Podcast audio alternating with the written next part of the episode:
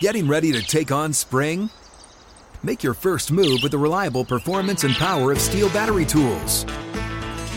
From hedge trimmers and mowers to string trimmers and more, right now you can save $50 on select battery tool sets. Real STIHL. Offer valid on select AK system sets through June 16, 2024. See participating retailer for details. When you buy Kroger brand products, you feel like you're winning. That's because they offer proven quality at lower than low prices. In fact, we guarantee that you and your family will love how Kroger brand products taste, or you get your money back.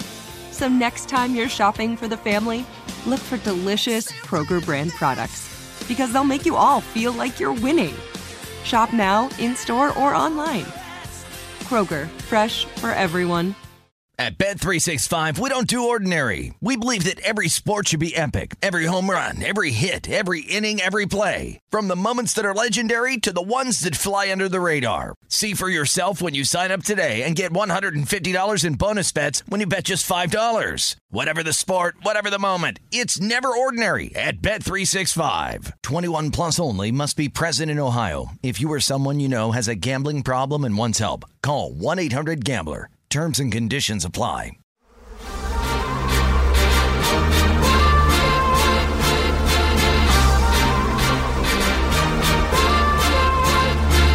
Welcome to the Hornets Hivecast, the official podcast of your Charlotte Hornets.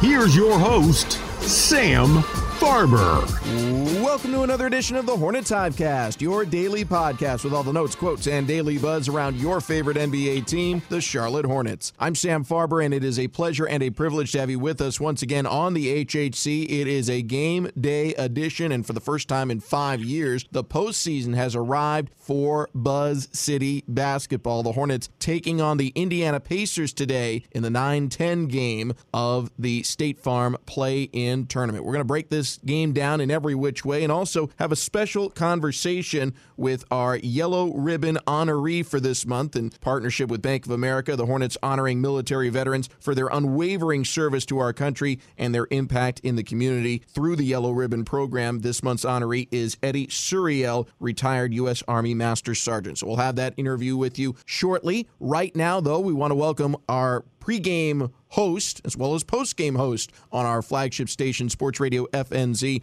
for the Hornets pre and post game shows, Kyle Bailey, to this edition of the Hornets Hivecast. Kyle, how are you? I'm doing well. It's always an honor, buddy. How are you? I'm doing great. The postseason has arrived. Like like everything else this year, I've been programmed, I guess, to think that games in front of empty arenas are normal, and that the Hornets going to the postseason every year is normal. So we'll, we'll uh, erase the former soon enough, and the latter hopefully stays forever. Yeah, no, no doubt about it. I mean, this one of the cool uh, storylines of the season, one that has been frustrating at times. But how are you feeling about that, by the way? Uh, where, where, are you on that? I'm, I'm sure you're feeling a whole lot better on the postseason. Well, yeah, well, sure. I mean, it's been. I was going to say the Kia NBA rookie ladders. What stood out to me. I mean, obviously, you and I have had a whole lot of fun back and forth on that this year. But uh, the the postseason, yeah, of course, that's obviously the biggest deal. But I'm always curious to know how you're feeling about the ladder. Do, do you think that LaMelo has this locked up? Do you think it's a done deal? I don't think it is going to be unanimous, but I think he's going to win it. I certainly think that he should. Unfortunately, the postseason performances are not going to play into it. You know, it's one of the general storylines of the year. I think you know when we look back years from now it's unlikely this is going to be known as the year the Hornets broke through for the postseason. It's probably going to be defined as the rookie of the year or the close call or should have been rookie of the year campaign of LaMelo Ball. Yes, I you know, and I only I bring that up because I, I do think it is a big piece of what will have happened this year. The, the game against Indiana, notwithstanding, however far they make it. I mean, this will be if if there is success in the Hornets' future, and it sure seems like there is. I do think LaMelo Ball winning that award is a great way to commemorate it, you know, but also the kind of a, a marker of a milestone of where this all might have begun or began. And I'm just excited. I mean, you, you know, and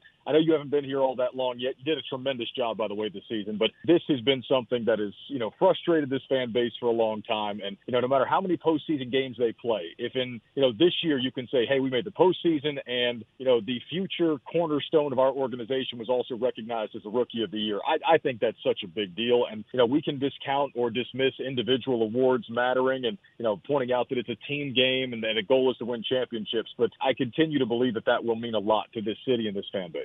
I think it certainly would, and it's well deserved by LaMelo. He's really put the bar very high. And I think also an, an additional part of it is the Hornets are being rewarded for doing things the right way. There's a lot of organizations out there that have, and not just in basketball, across all sports, at least all American sports, that, that choose to tank, choose to try and game the system so that yep. they can have the first pick or whatever it is. And the Hornets, they don't tear things all the way down. They say, all right, this is our new reality. It's time to start building again. And they immediately start doing it. And you look at the foundational pieces of this franchise PJ Washington, late lottery pick. Miles Bridges, late lottery pick. LaMelo Ball, won the lottery. Otherwise, you would have had a late lottery pick. So, you know, I think the Hornets are being rewarded for doing things the right way. I think their fan base is being rewarded with a franchise that is always trying to do its best, never trying to do its worst to try and accelerate getting, you know, some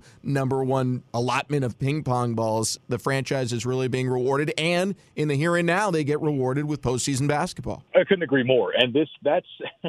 there are probably some people who listen to our station, uh, Sports Radio FNZ, and listen to my show. If you've made it this many years of my show, you, you might agree with me or you can at least understand where I'm coming from. But there are some people over the years who I, I think have really just, I, I don't know, not seen eye to eye with me on that, but I agree with everything you just said about tanking. I, I think it's a scourge on American sports. I, I think it just became this, this idea, this notion that that's how you become good and competitive again in professional sports. And I just don't think at all that that's true. And here we are, two years removed from uh, the arguably greatest player in franchise history leaving in free agency, although technically a sign and trade and they had no discernible direction or plan, it seemed at the time. And here we are two years later, postseason basketball, and it looks like things are moving in the right direction. And it just goes to show you that it's so much more important to coach and scout and develop and evaluate and GM well. That's truly what good organizations, winning organizations are about. And you know, you can tank as much as you want to until the cows come home, but it doesn't get you anywhere if you don't have people in charge that know what they're doing. I mean, no disrespect to the Orlando Magic, but how many? It seems like the Orlando Magic have been rebuilding since Dwight Howard left. If you are tanking as a means to be competitive in the NBA, if that's your only plan, well, I'd say it's not going to work out in your favor. So I love what Mitch Kupchak and, and James Borrego and Michael Jordan have done, you know, in this chapter of Hornets basketball, and I, I think they're writing a, a pretty memorable chapter here uh, early on. The early paragraphs of it too. I, I would say on on Orlando, I feel like they're a little bit a victim of circumstances. You know, it had Markelle Fultz not torn his ACL, had they not had Isaacs, their their young prospect, also be out for the season, maybe the year goes different. Maybe Vucevic and Fournier and Gordon are still in Magic uniforms, and maybe they're still playing right now, but the injuries piled up and they they made a, a decision. I think you know there's a difference between starting a year off saying, well, we're five games in and it's over now. So here here comes tanking, and it's clear that this is not going to work. Let's make sure that we you know don't mess up what should rightfully be ours, which is you know a very high draft. There are some subtle differences, but I think overall the Hornets have approached things the right way. And I also would say this I think if you're an owner and the prospective GM comes to you and says, I think we should make sure we get the number one pick, I think that's a sign you don't have a very confident GM. If you're on the playground and you need to pick first to win the pickup basketball game, chances are you're not very good at picking or playing or both. So, you know, I think you know, a person like Mitch Kupchak, who's been at this for years, who has found incredible talent anywhere he's been in the draft, picking first, second, third, or not picking till the second round, he always finds players. That's the kind of person you want picking because they're going to get it right wherever they land. Oh, 100%. And, and it's music to my ears to hear you say that. And you make a fair point about Orlando. And I, I tried to stay away from Philly as the example because that's the example that everyone goes to, but I'll go right back to it. You know, I hear Philly fans as a result of them, some Philly fans, you know, saying, hey, number one overall seed, I think we can say the process worked. Well, I, I don't. And I don't think that it, if it takes eight years and during that eight years of the process where you, you change GMs, you change head coaches, multiple whiffs on first round picks, um, any process that takes that long isn't a process that I want my team team to employ. Uh, period. And and I think again to your point, Mitch Kupchak, we can look around the league, uh, not even guys with the Hornets, and see players that he found, drafted, scouted that weren't top five picks. I mean, just recently on Saturday, we, we saw a guy who has elevated his game and his status in the NBA to something that I don't think many people thought that he could do, and that's Julius Randle with the New York Knicks. And of course, you know who who was the guy that drafted Julius Randle? Thought he could be that kind of piece. Of course, that was Mitch Kupchak. So again, you need competent ownership, you need competent front office work, you need competent coaching, you need a building full of guys who know what they're doing. And whether you're picking first or 12th, you should be able to have success in this league if you have those things. Well, the Hornets have had that success. The other foundational piece you need is experience, and that's what the Hornets are bound to get tonight as they take on the Indiana Pacers. We will preview tonight's game in just a moment, but coming up next, in partnership with Bank of America, the Hornets are honoring military veterans for their unwavering service to our country and their impact in the community through our Yellow Ribbon program. This month's honoree is Eddie Suriel, retired U.S. Army Master Sergeant, and we're going to talk to him next, right here on the Hornets Hivecast.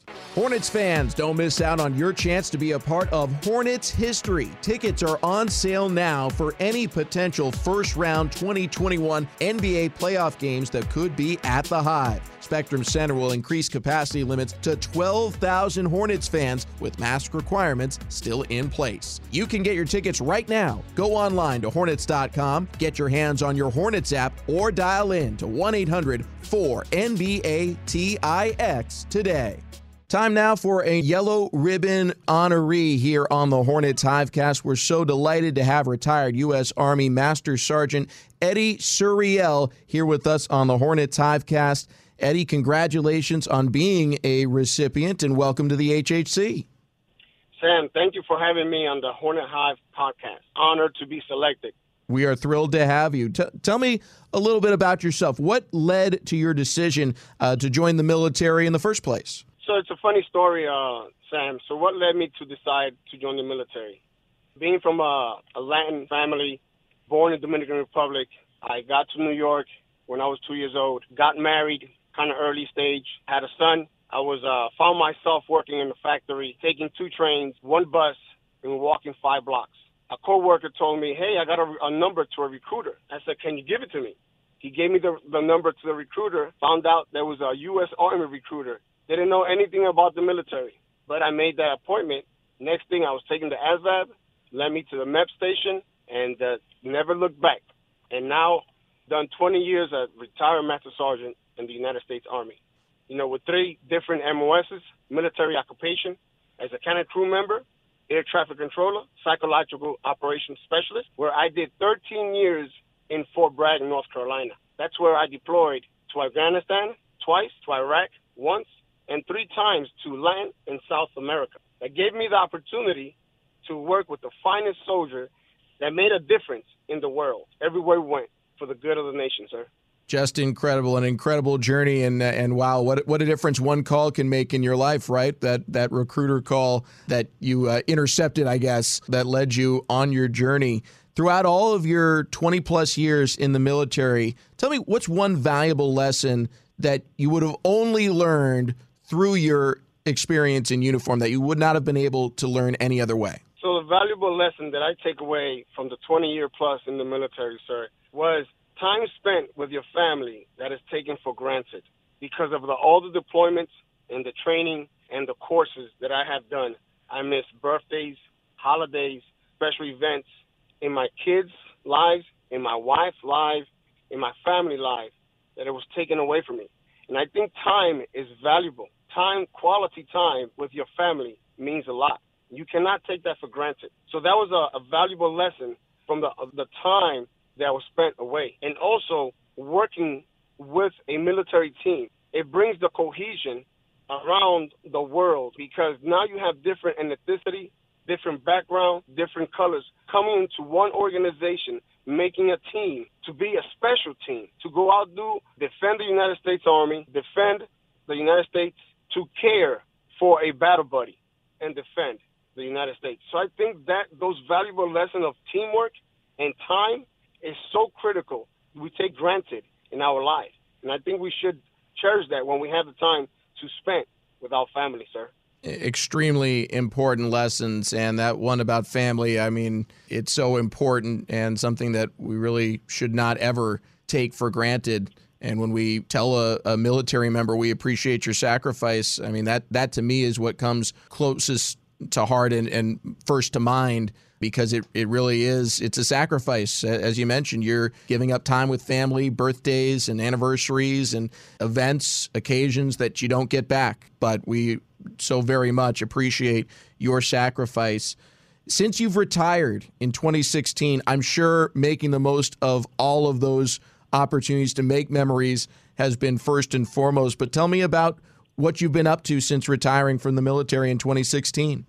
So, Sam, after my retirement, I just took three months off to relax, spend more time with the family. But I went back to work, went back to my old 8th Psychological Operation Group in a different capacity now as a contractor, supporting, assisting in the group and in the soldiers. As a training resource manager, developing and managing units, resources, and the training budgets.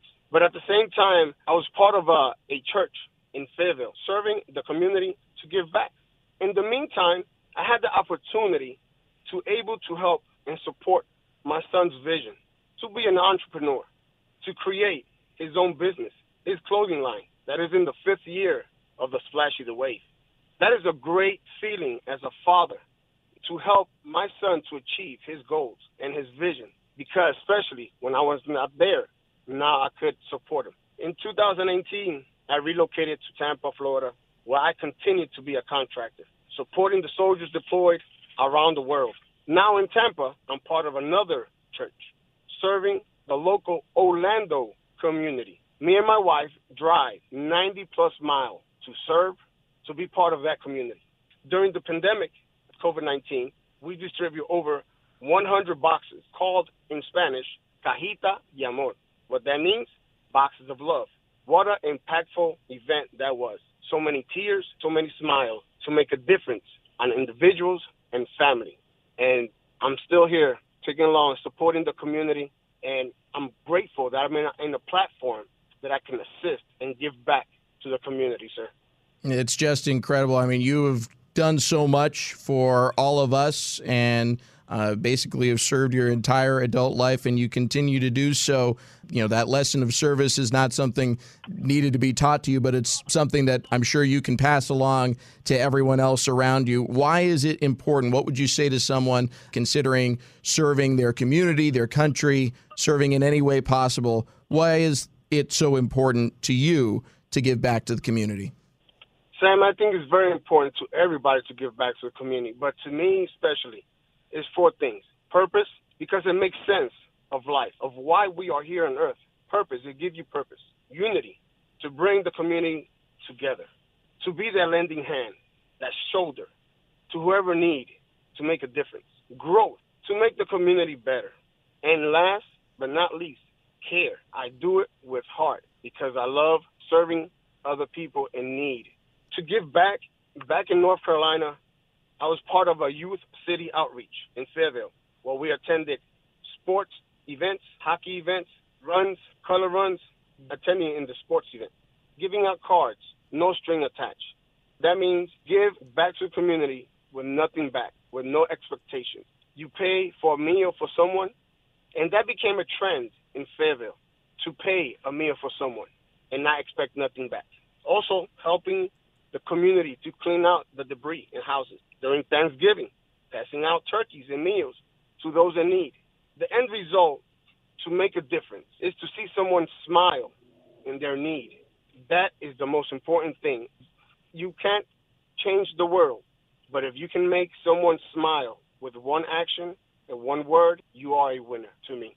Eddie, thank you so much for sharing your story with us here on the Hornets Hivecast. Before we let you go, any parting words you'd like to give us? Yes, Sam. I just want to say thank you to all my family, especially to my wife, Wendy, for being the backbone of my family while I was away in those deployments. To my three boys, Joel, Eddie Jr., and Derek. Eddie's wife, Solia Final, and my two beautiful granddaughters, Soriana, and Penelope. Thank you all for your support. I couldn't have done it without you. Thank you all. I love you. Beautiful, beautiful words. Eddie Suriel, our yellow ribbon recipient, thank you again for joining us here on the Hornets Hivecast. Thank you, Sam.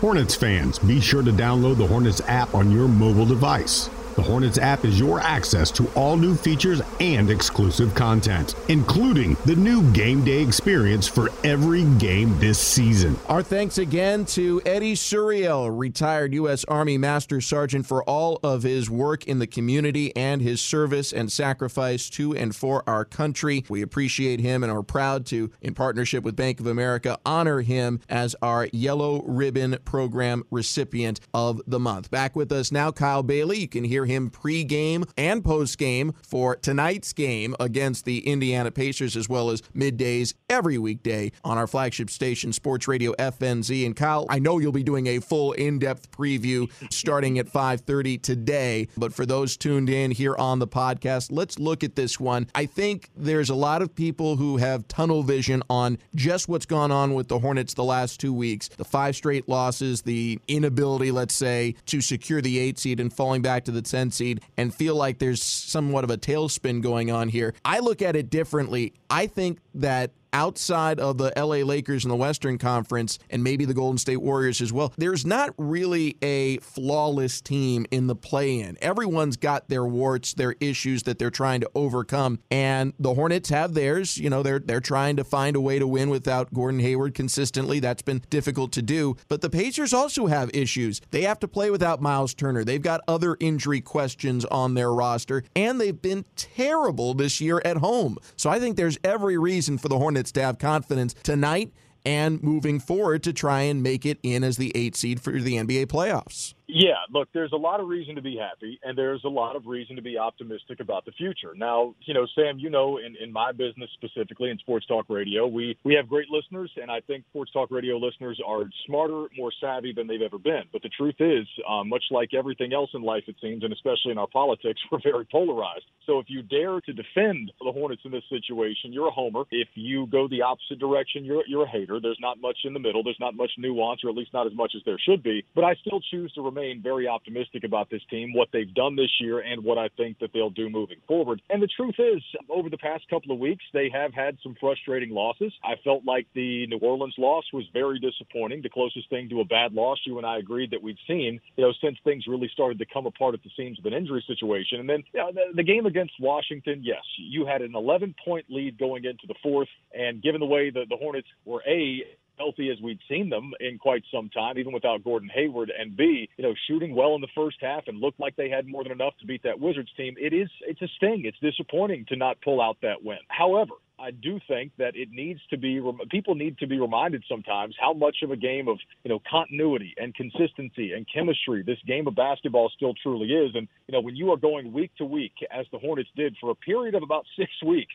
not knowing who's going to be available in the starting lineup in the rotation, it is difficult to create continuity, to create consistency, and you know to play the way that they did midway through the season when they were still fully healthy. And so that's not excuse making; it's just pointing out the obvious. James Borrego doesn't need me to make excuses for him, nor does he need you to do it. He expects them to go compete and to win games, but you know they're not finished building this roster yet. They did deal with injuries and they did run up against some very good teams, in particular from the Western Conference. And while this team lost five straight games to finish the season, they also had a handful of winning streaks this year and beat some playoff-bound teams. And you know, I look back to last year before the season shut down, and in the final two weeks they were beating Miami, they were beating James Harden and the Houston Rockets. Uh, they they were playing the Bucks really, really tough, beating good teams. But just a week or two prior to them doing that, they had gone on a terrible slump, you know, and figured it out with Devontae, Terry, PJ, and Miles. So, you know, what might we be saying about this team if instead of a 72 game season, it was an 82 game season and they still had 10 games left to go and a chance to get back into a rhythm? So, you know, these, this is sometimes too much nuance for the crowd that just wants to be negative and, and criticize all the time. But if you want to take a step back and, and choose to take a 30,000 foot view of this organization, what you'll find is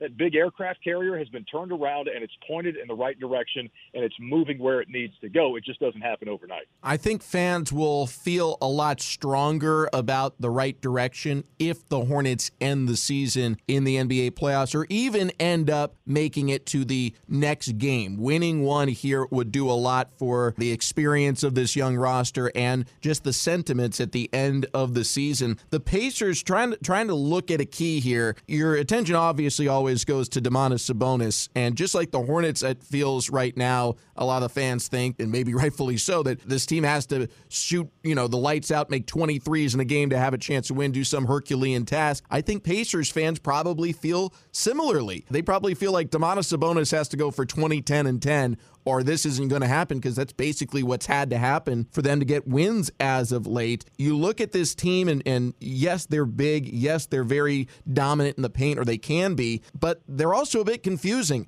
They're one of the worst rebounding teams in the NBA, which I would not have thought prior to doing the research for this contest. If there's one stat that you will key in on on this one, outside of you know one of the more obvious ones for the Hornets, sharing the basketball, assists have to be high, three point shooting, they've got to shoot it pretty well to have a chance. But what's one thing that's maybe not per normal for the Hornets on a game to game basis that you'll key in on tonight? Well, I don't know that it's not normal, but I think you know that even though this team has improved from the free throw line and they, they've gone through stretches where we have seen that improvement, they will also have nights where, I mean, it's just a dastardly number from the charity stripe. And this game is going to be close. That free throw line is going to matter, and it's going to matter a lot. Cody Zeller stepped up to the free throw line on on Sunday, Saturday as well, I think, and, and hit some late ones. And though I was holding my breath there, Terry Rozier has been great from the line, though there have been a few misses here and there. You know, that, that's a, a stat that I'm watching for, I think, in a big way because, you know, again, this team just doesn't have that much margin for error. And so unless they're having a, a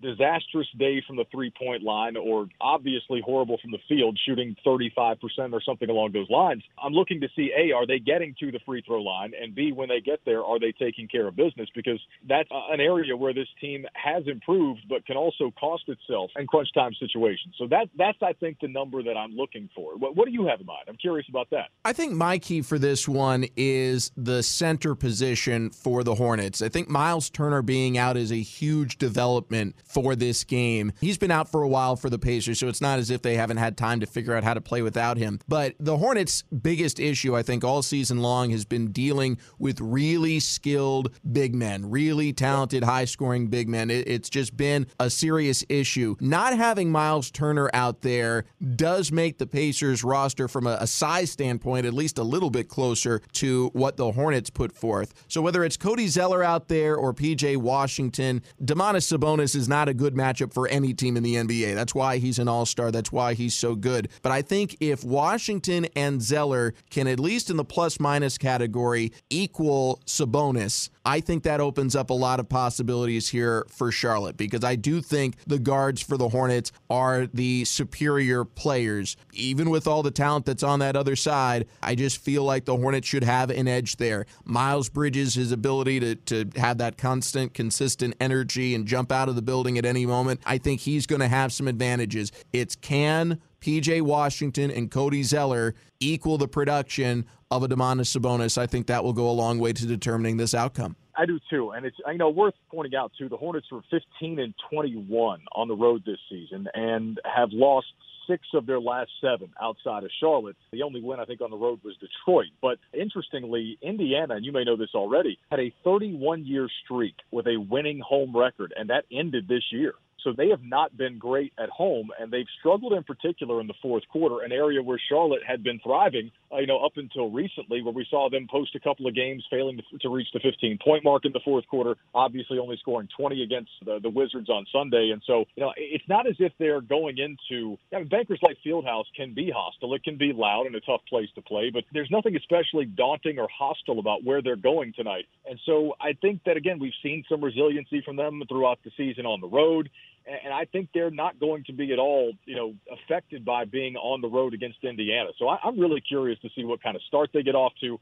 And then, you know, I, I'm looking at. I thought this Indiana team was a lock for a playoff series when the season began. Now, injuries have really hurt this team, and Miles Turner's obviously been out since the middle of last month. But you know, no T.J. Warren tonight. Malcolm Brogdon. I don't know if we know at this point what. I mean, Malcolm Brogdon is, is one of my favorite young players in the NBA, and and he may not be able to go. And so this Pacers team is not at all what we thought they'd look like coming into the season. Fortunately, I mean, Caris LeVert probably going to be able to go, but there's nothing particularly daunting or intimidating about this team, and I, I think the Hornets stand as good a chance as any to, to grab a win.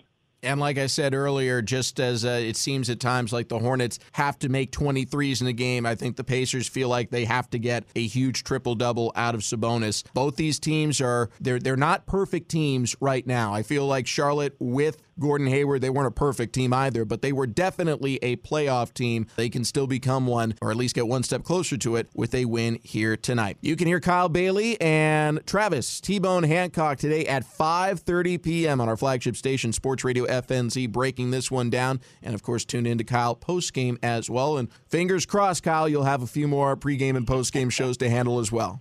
I would love that. Nothing would, would make me happier than to see this team continue to win and extend the season because there was so much excitement and so much fun being had before the, the injury started to pile up. And I, I just feel like there have been some people out there who allowed the last couple of weeks to to really change their opinion of this team and this organization. And I, I don't believe it should be that way. So I would love for this team to pick up another win or two and remind people just how much fun this year was and how much fun next year and the next few years of Hornets basketball could be.